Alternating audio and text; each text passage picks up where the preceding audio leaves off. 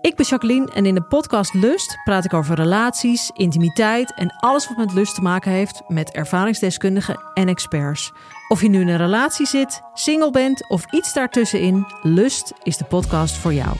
Overal te beluisteren, dus ook in jouw favoriete podcast-app.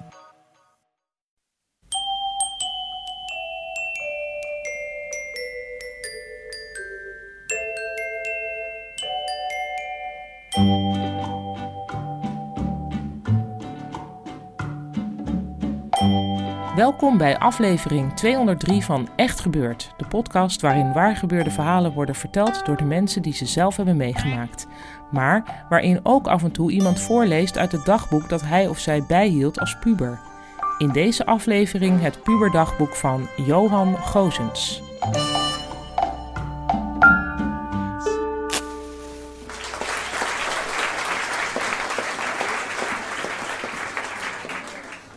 Had best wel veel dagboeken uit de puberteit, maar ik heb eigenlijk gewoon nummer 1 genomen. Dat leek mij het simpelste. Bovendien wou ik mezelf een beetje beschermen. Voor je het weet ga je ze allemaal doorlezen en dan uh, zit je een week weer te huilen. Het grappige, dit boekje heet Dankdagboekje, staat ook voorop. Zo is het ooit begonnen, want het, is, het begon in 1999 en Oprah Winfrey die zei uh, dat je iedere dag voor vijf dingen moest bedanken. Je moest God of het universum of wat dan ook voor vijf dingen bedanken. En dan zou je uiteindelijk een uh, positief mens worden. Maandag. Bedankt voor de bibliotheek. Bedankt voor mijn heerlijke bed. Bedankt voor het feit dat ik kan lopen. Ik moest af en toe best moeite doen om ergens voor te bedanken. Ik heb er hier ook maar drie de eerste dag. Ik moest er nog één komen. Woensdag. Bedankt dat ik kan lopen. Bedankt voor Jomanda.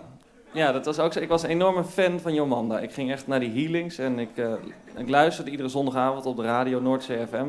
Ik liet water instralen enzovoorts. Bedankt voor de positieve energie op de healing. Nou, staat er ook. Uh, bedankt voor mijn werk. Uh, bedankt voor mijn opgeruimde kamer. Ik zelf gedaan, maar goed, maakt niet uit. Bedankt dat Pebbles, Pebbles was mijn ratje, bedankt dat Pebbles mijn blouse niet kapot geknaagd heeft. En deze pagina eindigt met: Lieve Johan, ik hou van je en ik sta open voor onvoorwaardelijke liefde. Ja, dat, dat moest van Jomanda, dat moest je dan uh, schrijven. Woensdag 10 februari.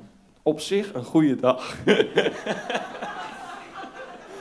ochtends zo'n 12 centimeter sneeuw, bijna niet te fietsen en ik was pas om half negen op school. In de kleine pauze had ik kei veel zin. Oh ja, ik, ik kom uit Brabant. Ik, ja. ik groeide op in Brabant in een klein dorpje. In de kleine pauze had ik kei veel zin om sneeuwballen te gooien. Maar toen ik er eenmaal stond, vond ik het toch iets te globaal en onpersoonlijk.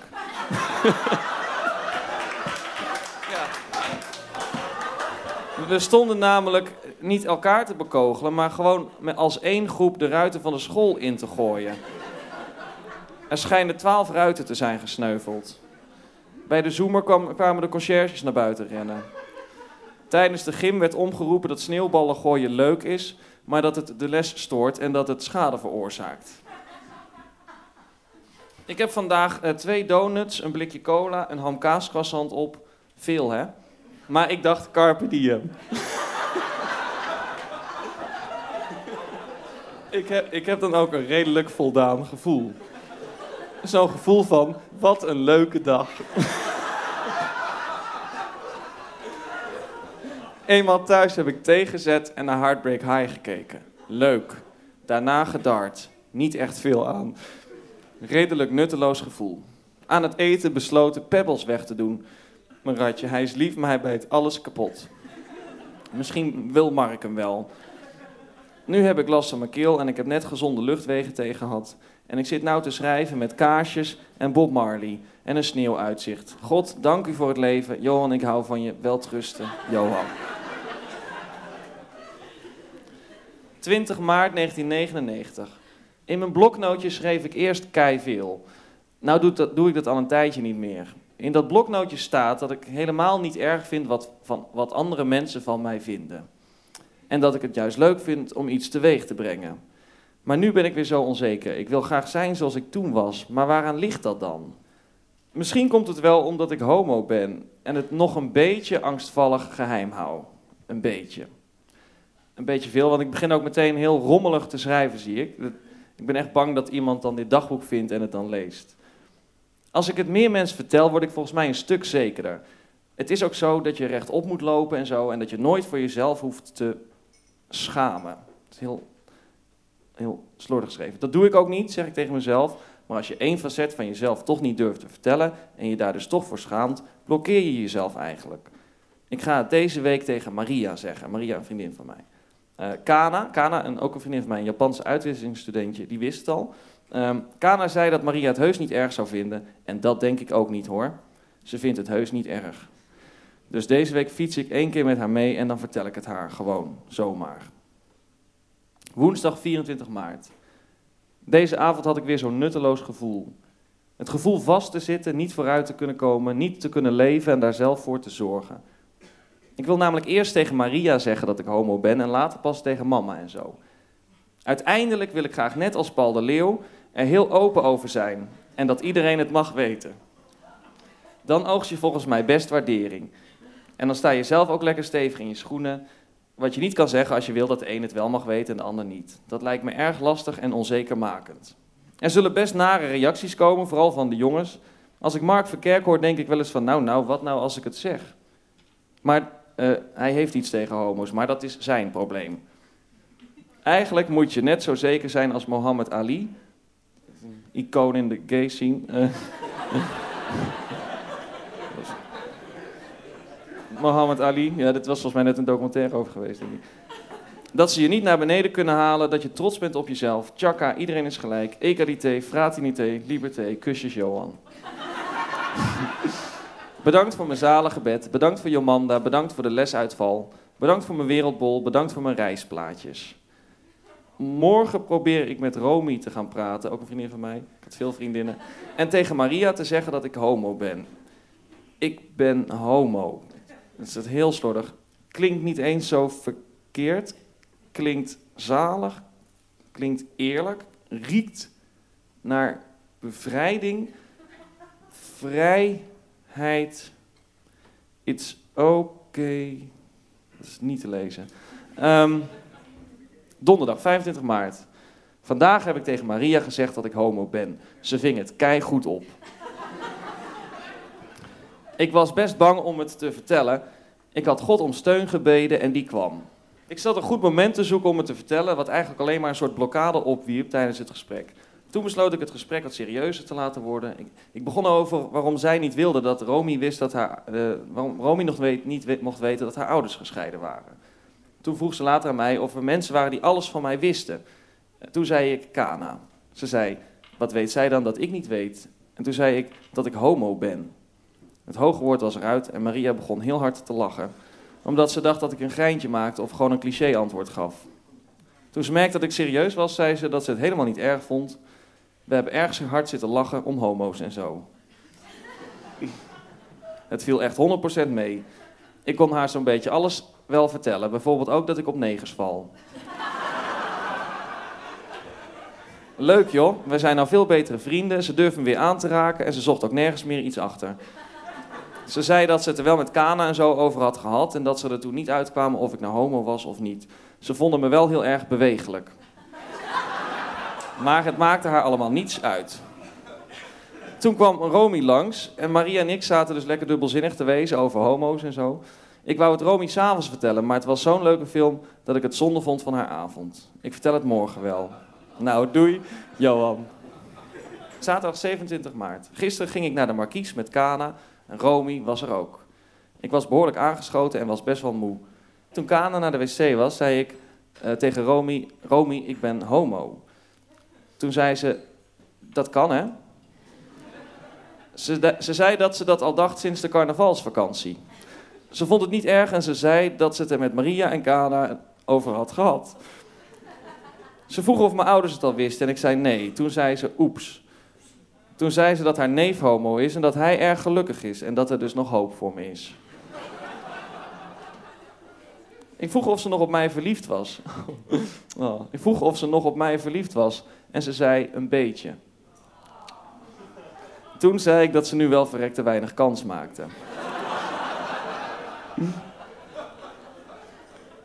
Ik vroeg of ze nog wist wat haar zus met de wintersport had gezegd. Toen begon ze te lachen, want haar zus had gezegd dat alle leuke jongens homo zijn. La, la, la, la.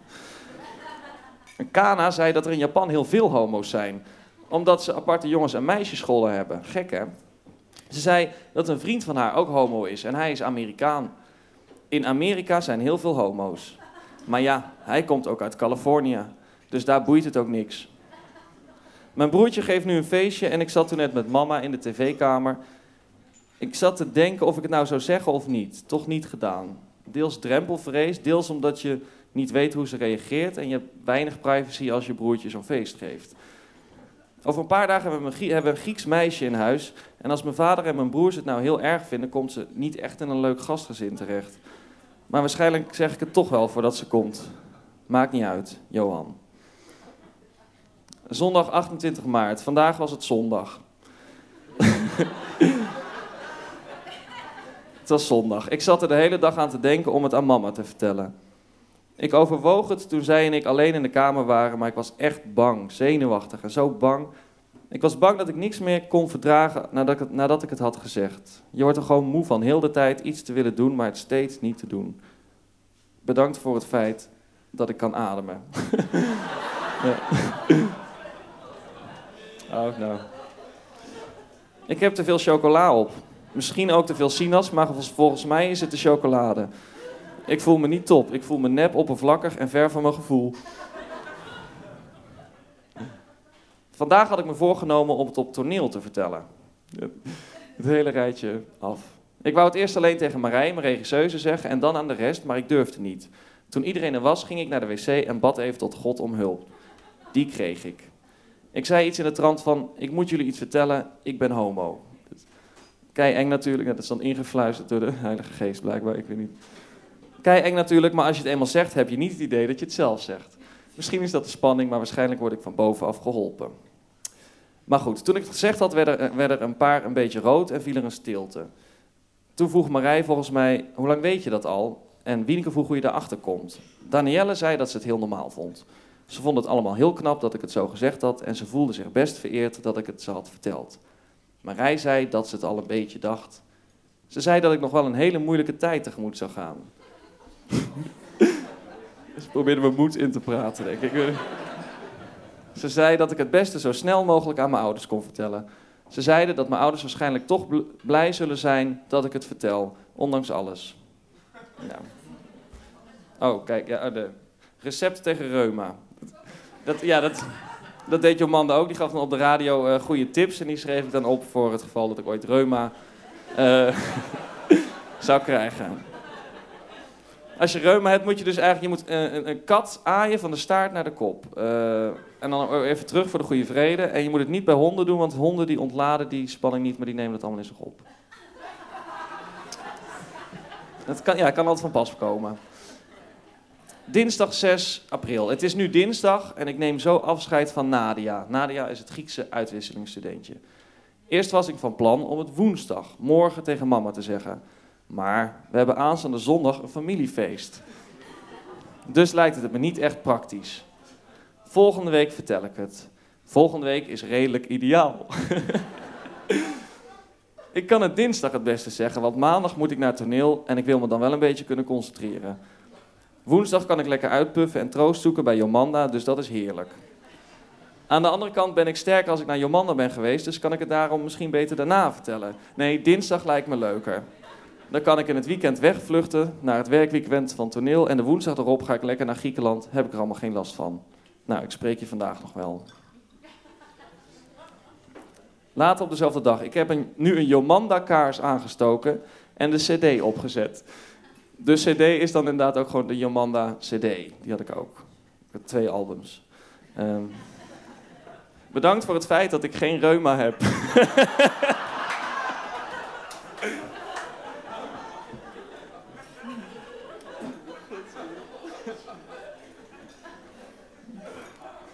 Uh, woensdag 7 april. Ik voel me zenuwachtig en gespannen.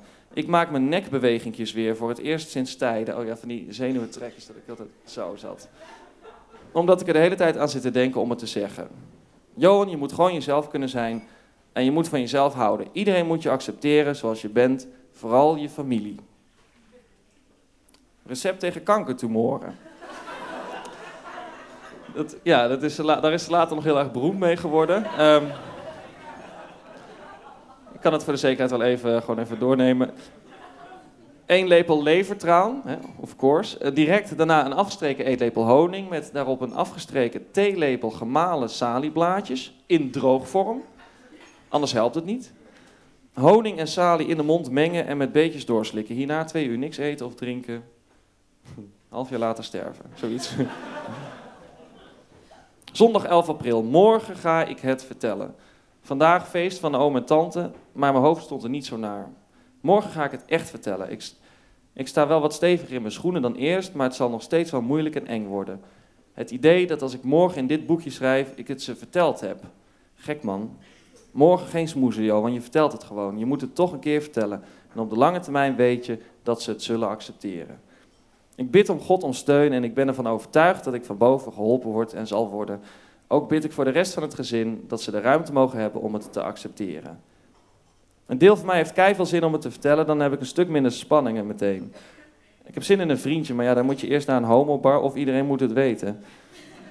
Johan, sterkte. Hou van jezelf en van anderen. Laatste bladzijde. Maandag 12 april 1999. Dit is zo raar. Ik heb het net tegen mama gezegd. Ze gelooft niet dat ik homo ben en ze heeft me aan het twijfelen gebracht. Ze zegt dat je pas homo bent als je op een jongen verliefd bent. Dat ben ik ook wel, maar dat durfde ik niet zo goed te zeggen. Ik, ik vond het al heel wat dat ik zei dat ik homo was.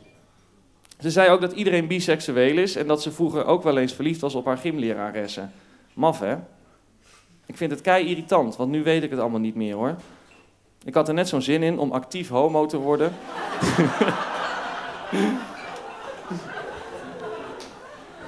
en dan brengt zij mij aan het twijfelen. Ze zei dat je het kan stopzetten of ontwikkelen. Maar ik wil mezelf niet tot hetero dwingen. Ik weet echt niet meer wat ik moet schrijven. Bij Jomanda steek ik gewoon een brief omhoog met de vraag of ik homo ben of bi of hetero. Bedankt voor het feit dat ik kan lopen. Johan, dankjewel. Dat was het puberdagboek van Johan Gozens. Even voor de jongere luisteraars van Echt Gebeurd. Wie weet zit je wel met dezelfde dingen waar Johan destijds mee zat. Dan is het misschien fijn om te weten dat het allemaal meer dan goed is gekomen met Johan. Hij is schrijver geworden en cabaretier. De afgelopen twee jaar stond hij in de theaters met de zeer grappige en ontroerende voorstelling Vlam.